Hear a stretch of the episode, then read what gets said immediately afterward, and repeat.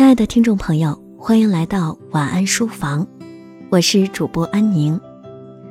今天要跟大家分享的书籍是《我的母亲》，文章来自书评人十里红妆。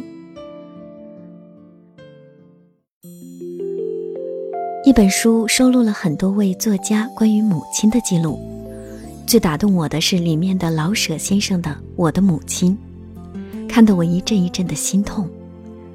这种感同身受，来源于老舍先生笔下的母亲和我的母亲有很多的相似之处。书中，老舍先生说他的母亲做事永远丝毫也不敷衍，他中年没有休息，可是，在忙碌中，他还把院子屋子收拾得清清爽爽。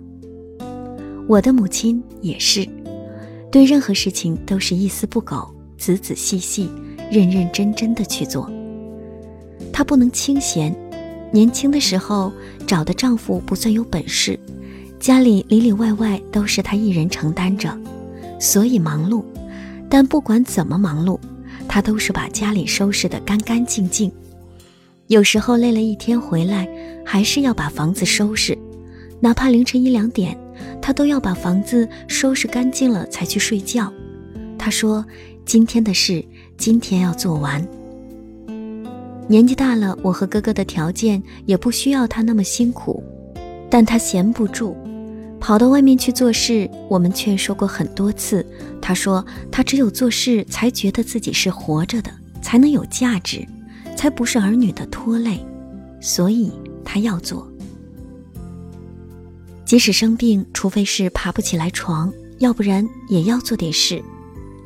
老舍笔下说，母亲活到老，穷到老。辛苦到老，全是命当如此。这点和我母亲不一样。我母亲在家做女儿时很穷，嫁给我父亲后想让子女过上好日子，所以出门做生意。这个可能是时代的关系，时代可能给个人的发展带来不一样的机遇，但爱孩子的心却是一样的。老舍先生考上了师范大学。需要交十元的保证金，对于那个时代的母亲来说是一笔巨款，但母亲做了半个月的难，把这笔巨款筹到了，把孩子送走了。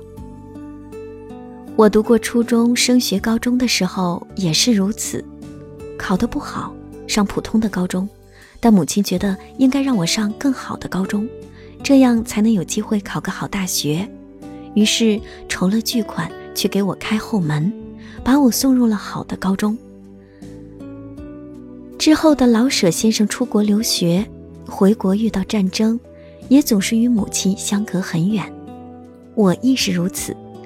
毕业后，先是到上海，之后是北京，为了自己的事业和生活，总是不能在母亲身边留着。有时候忙，也会嫌母亲唠叨烦。我虽然不回去，但母亲每年总会来我这里陪我一个多月。那一个多月里，母亲总是给我做各种好吃的，把我住的房间收拾干净。在我下班的时候，会望着窗外等我回家的身影，也会叫我带着她出去玩。她说她还能走得动，还可以和我一起出去玩。她怕以后她老了走不动了。能陪我的时间就更少了。老舍先生在文章里说：“人即使活到八九十岁，有母亲便可以多少有点孩子气。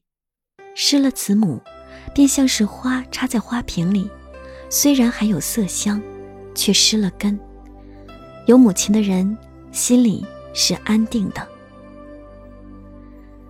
这话还是真正说到了人的心里。有母亲的人还可以骄纵任性一两回，可以幼稚、天真一两次。母亲总是笑着对你，但离了母亲，你对任何人都无法放下所有的心房。